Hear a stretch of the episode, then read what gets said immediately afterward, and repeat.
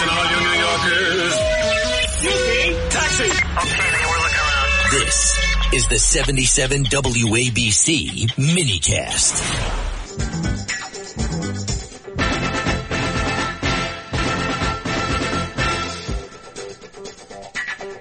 He's a bad mother. Watch your mouth.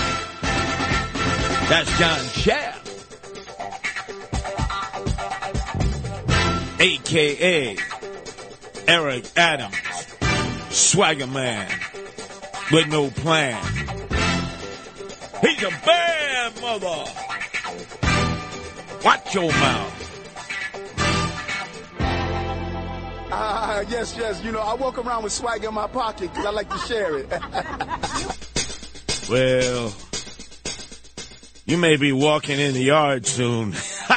in the big house. in chains and shackles. Whenever I think of Eric Adams now and all of his exploits and his uh, rope a dope and, you know, uh, oh yeah, wait, wait a second. What's his what's his classic statement whenever he gets criticized by people like you or people like me? Mayors that did the waltz, one, two, three, one, two, three, one, two, three. I do the boogaloo. I salsa. You know, all my haters become my waiters when I sit down at the table of success. Uh, let me hear that again about being a waiter and sitting down at the table of uh, success. Let me hear that, please. all my haters become my waiters when I sit down at the table of success. Oh boy. Oh man, is he got problems. All my haters become my waiters when you sit down at the table of success. You know what I think he's going to have to end up eating at the table, and I'm going to serve him crow. He's going to have to eat crow. Because he's going to have to admit defeat and mistakes here. I mean, he is in one hell of a hot mess. Having run against them and understanding the rules and regulations for raising public funds, campaign funds, what they call matching funds, if you decide you're going to do that, or if you happen to be like Bloomberg and you have your own personal fortune, you can opt out of public financing, but in public financing, you can get as much as $8 for every $1 that is donated by somebody who is a resident of New York City when you're running for mayor. We have the city council races going on. Remember, election day is Tuesday. Uh, we have my 12 and Sid Rosenberg's 12 choices. Uh, who are the most law and order versus their opponents who basically are cop bashers or don't support the police. You can see that by going on to WABCRadio.com. That's WABCRadio.com. And you can actually see the list of the 12. Very important, very important, because voting has been dismal so far, early voting, and we really got to ramp it up. But I think, could I hear that again about me being his waiter? Because I am a constant critic, not just in this time uh, in which he is in a perilous situation on the ropes.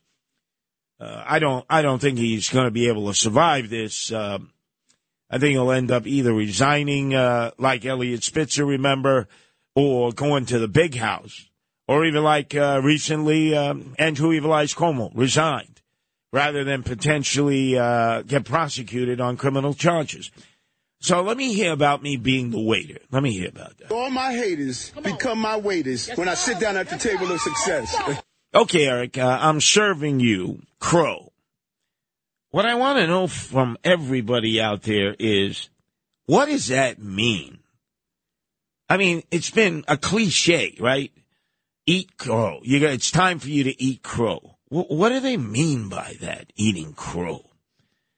I mean, it's been it's been said a million times.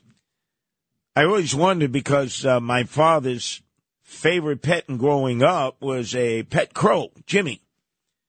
He lived in the uh, south side of Chicago, 46 in Rockwell.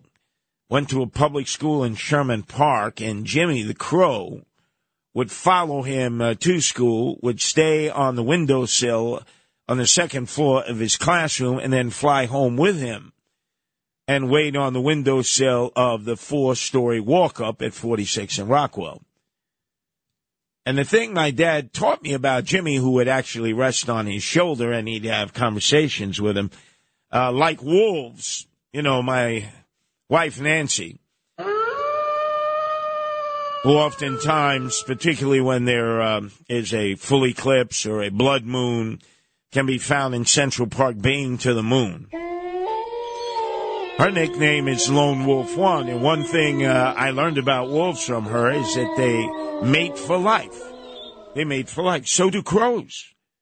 Crows mate for life. Uh, when a crow dies, they gather around the death of the crow. It's almost as if it is a wake. Probably something that Frank, uh, the Mama Luke Morano would stop in on. You know how he loves wakes.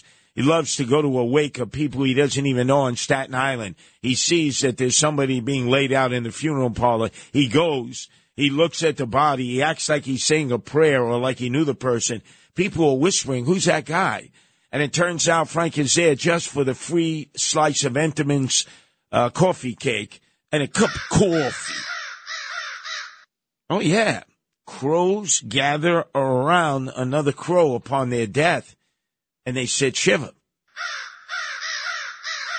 Yeah, I learned that out in Lockport, Illinois, the Sliwa compound after they moved out of 46 in Rockwell. That's halfway between uh, one of the largest walled prisons in the country and Joliet in Chicago. Lockport, I remember when I first saw a dead crow in the cornfield, not far from the scarecrow. And I always wondered, scarecrows, how are they able to scare away the crows? Well, they do. But there was a dead crow in the cornfield. I don't know why it was dead, but it was surrounded by other crows who like took umbrage at the fact that I was coming close to the dead crow. They were sitting shiva. It was like they're awake. I don't know if they brought the Hamantash in or whatever. Uh, but I had never seen that with birds or other animals at all.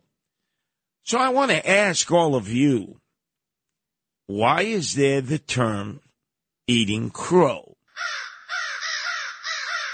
Because that's exactly what Eric Adams is going to have to do.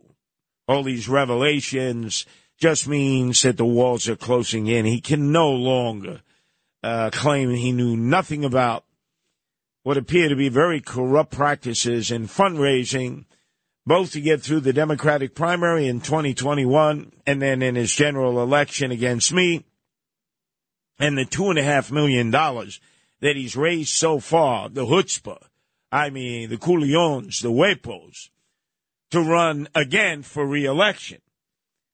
I mean, I do remember Wendy Williams eating like crow gumbo on her program. You know, Wendy has had a series of uh, mental health setbacks. Uh, she was great on radio, great on TV, certainly had the following. Not my cup of tea, more along the lines of gossip. But I'll never forget one time was on Channel 5 and a chef had whipped her up crow gumbo. And I couldn't imagine eating crow for real. I thought it was just a euphemism. I thought it was just a phrase. So I'm asking all of you, what does eat crow mean and how did that phrase come about? Because I'm telling you straight up, uh, Broadway Bill Lee, if I'm going to be Eric Adams' waiter, uh, because you know how he says, you All hate my haters become my waiters when I sit down at the table of success. Well, that's me. You know, I hate him. Uh, I hate him uh, not just uh, for the person he is, which is always looking to get wine dined and pocket lined at taxpayers' expense, what he's done to the city. And now that he's in this mess, I think I've pre- probably been the first to suggest that he resign.